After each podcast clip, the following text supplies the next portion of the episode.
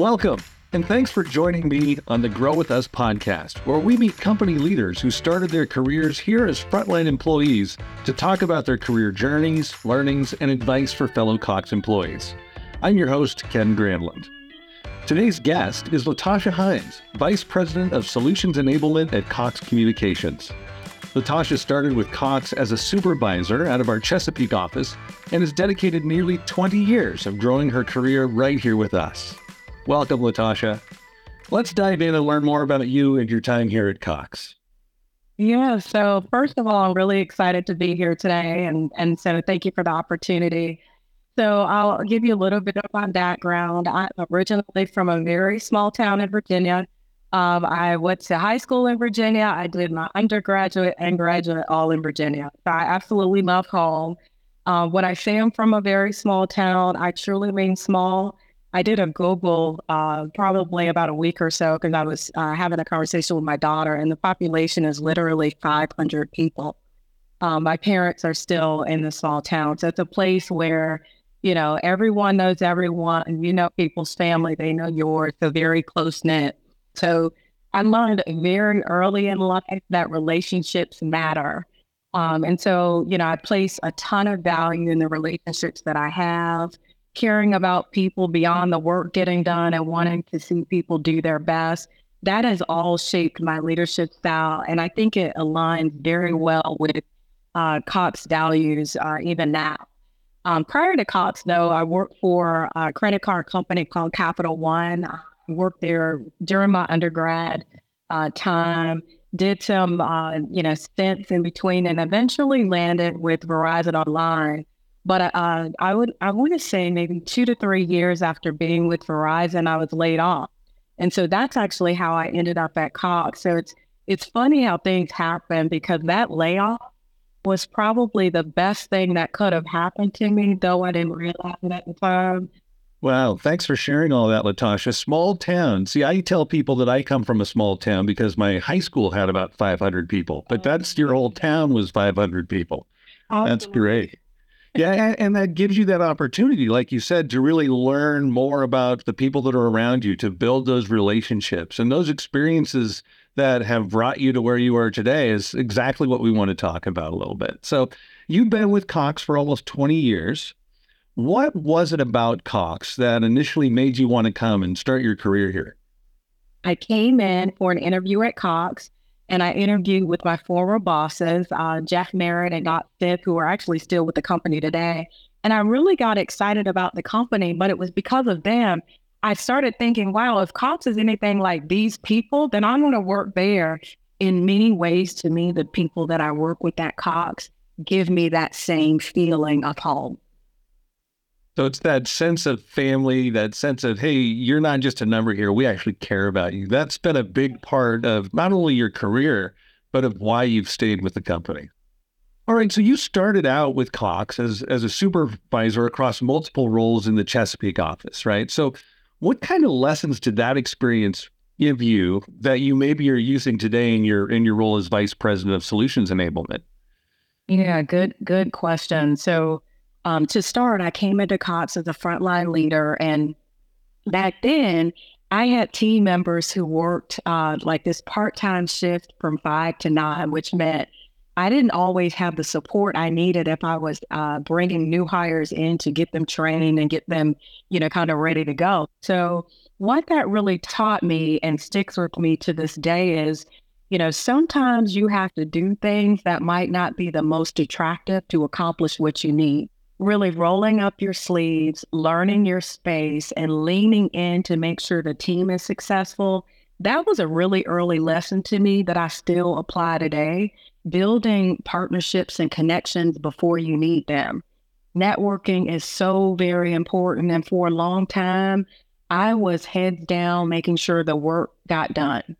Um, but what I realized is that getting the work done is table stakes, and, and we're all expected to you know, kind of get the work done. But imagine the value you bring to the organization when you're out sharing the good work that your team is doing, learning about what other teams are doing.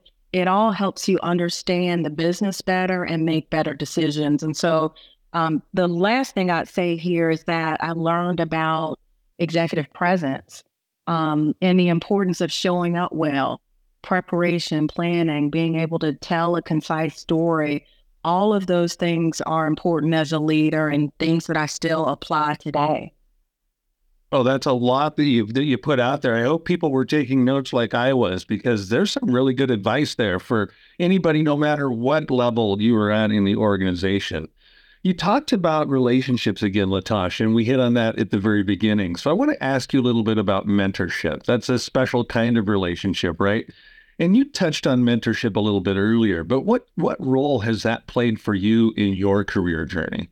My short answer to this is that you know, mentorship is so very important. And over the years, I've had the privilege of having many leaders um, mentor me both formally and informally. And I've been exposed to things that I might not otherwise be privy to. It's put me on initiatives and open doors that I couldn't have done independently. Um, one example I'd share is that when I first transitioned to Atlanta, um, I set up time with um, who was then the VP of Sales Operations um, Sheila Hicks. Um, I remember sitting in her Lake Ern office and, and I shared with her all of the things that I had done in the past and what I was interested in. She shared with me, um, you know, things that she's working on and what's important to her. You know, fast forward a couple of years, um, she ended up reaching out to me to ask if I would be willing to help her on an initiative that she was leading. And so, and so, of course, I said yes. But just long story short, that interim assignment became a permanent role. Um, I mean, this was a complete career pivot for me because I had never been involved in any type of technology implementation before, but I learned fast. um, and so I, would even go so far as to say I may not be in my current role if it were not for that mentor mentee relationship, because what I am responsible for today is very similar, but on the operations front. Um, so I took us a, a little bit down a rabbit hole there, but my point is that mentorship for me has been so important. Um, I like to, you know, surround myself uh, with people who have common goals and who I can learn from. And I also do a good amount of formal and uh, informal um, mentoring myself because I know firsthand the significance um, that it can have on someone's career and, and success journey. That's an amazing story, and it's it's really neat to remind folks that those one-off assignments can sometimes take you in a place that you never expected. And kind of leads me to to the question, or maybe this is the answer you've already given, but was there a, a specific career move or, or decision that really made that difference? Was it this this special project you worked on, or was there something else, some other risk you took that really helped move your career along? Um, this first one that I just spoke about with Sheila was absolutely one. I'd say that as long as you're diligent at learning, be willing to do new things and expand your skill set. Um, the other uh, thing that I can think of um, was the time when I applied for that director role with Atlanta when I was still in Virginia. The time came where we were moving from regions to centralizing. And so no one really knew what that meant. But all I knew was that, hey, it doesn't matter what I do. I'll I'll do whatever Jeff needs me to do next. Um, and so he probably wouldn't even remember this if I shared with him to this day. But he actually prompted me to to apply for that role. Um, and I'm telling you, during that time, I would have followed Jeff to the end of the earth. He was such a, a great leader. Um, but you know, he I can remember having a conversation with him one day. He said, Letocha, you can't get attached to a person, you know, a leader. That leader is always going to be there. And, you know, he was basically telling me not to stall my myself. Um, and it took me a minute to process that, but I think back on it and it was like, wow, that meant so much to me because he wasn't thinking about himself. He was concerned about me and my progress. And so I ended up applying for the role and I got it, and the rest is kind of history. But that's a big decision for me because it was the difference between okay, do you stay regional and you know figure out your career path there, or do you move nationally and, and grow potentially even wider? Um, and so I'm glad I made the choice that I did, but it wasn't an easy decision. That's an amazing story. Yeah, it's easy. It's easy to get comfortable, right, and to feel good about what you're doing and the people you work around and that's okay. but sometimes that's not the trajectory that you're looking for, right? And so you said when you first came to Cox, it was like, hey, I was getting laid off and I needed to find something solid and secure. And well, I imagine over the 20 plus years, that mindset has changed a little bit. You got in, you got comfortable, you found opportunities. How have your career goals shifted over that 20 year span? I would say, well, early in my career, I knew I wanted to be successful in business um, and have an impact on people. But admittedly, at that time, I equated success to a job title. I realized, though, that being successful and feeling fulfilled in your career isn't synonymous with a job title. That's been a big mindset shift for me, never, never chasing a job title. Um, and then I would say um, things that have remained the same, if, if not grown, is the importance that I place on people um, the people, the relationships I have, nurturing those relationships. And it sounds like you've had a lot of great opportunities and a lot of great projects you've worked on. I'm curious what maybe one of your proudest career moments has been so far. Yeah, you know, that's a tough one. It, it, I think that one's tough to isolate a single instance. Um, but what I'd say is that in general, some of my proudest moments are when I see someone who's been on my team or I've had the privilege of mentoring excelling in their careers. Or, um, you know, I think of three words um, when, you know, I hear you ask this question, and it's um, passion, persistence, and partnerships. Um, and those are kind of my whys in most things uh, that I do, both personally and professionally if you believe in something or someone and you have a passion for it, then you want to see it succeed. Passion, persistence, partnership, and we can add pride to that because all that comes together and gives you some proud moments. On the flip side, though, none of us are perfect. There's probably been a, a misstep or a mistake somewhere along the line that you really got some value out of. Uh, and then that's weird to think of mistakes and value, but sometimes they go together. I wonder if you can share one of those moments with us. Well, first, I'd say I don't categorize much as a mistake. I categorize it. Fair enough. It's a, a, a learning. I've, I've, learned a lesson uh, um, to some extent. So, um, if there was any one thing that I wish I had learned earlier in my career, it was you're you're you probably can guess it. It was, you know, getting the partnerships before you need them.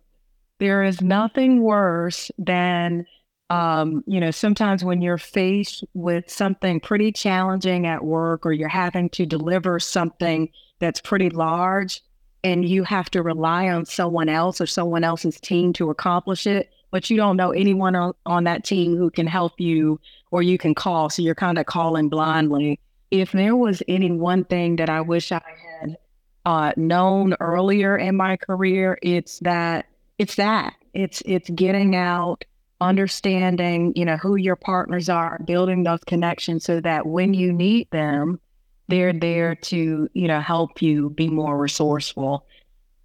Well, that's a great piece of advice. You, probably could have given that to yourself a long time ago and, and said, hey, just follow this one piece and you're going to have success, right?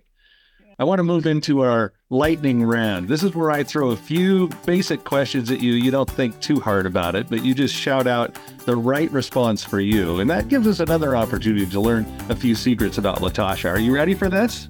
Sure. All right, let's see let's see what we can learn here. So, early bird or night owl? Absolutely a night owl. A night owl. Mm. Yeah, I, for the life of me, I've tried to get up at 4 or 5 a.m. I just can't do it. But guess what? I will, you know, I will be up till two, three. You know, I'm, I'm okay there, but absolutely a night out. You can stay up really late. You just can't get up really early. Okay. So, so technically, as you're a night owl, you start to drift into that early bird. Early bird. Maybe do both. there you go. Cats or dogs? Absolutely dogs. I have three.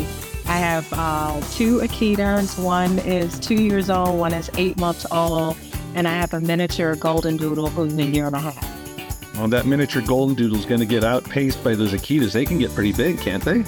They are huge, but he is the boss of them both. He probably was listening to some of your advice. Try hard things, right? Do stuff that no one expects of you. All right, last one for you. How do you wind down at the end of the day after work? Uh, cardio, um, a good Netflix or Hulu series or documentary, and I listen. I I love Element or any like. I'm a lifetime movie. There you go. Look in someone else's challenges to relax a little bit, right? That's right. That's right. Well, thanks, Letocha, for giving us such a great view into your career journey. And thanks to all our listeners out there today. We hope our conversation with Letocha is giving you some insights on how to plan your own career journey. I'm your host, Ken Granlund, and I hope you'll come back for the next episode of the Grow With Us podcast.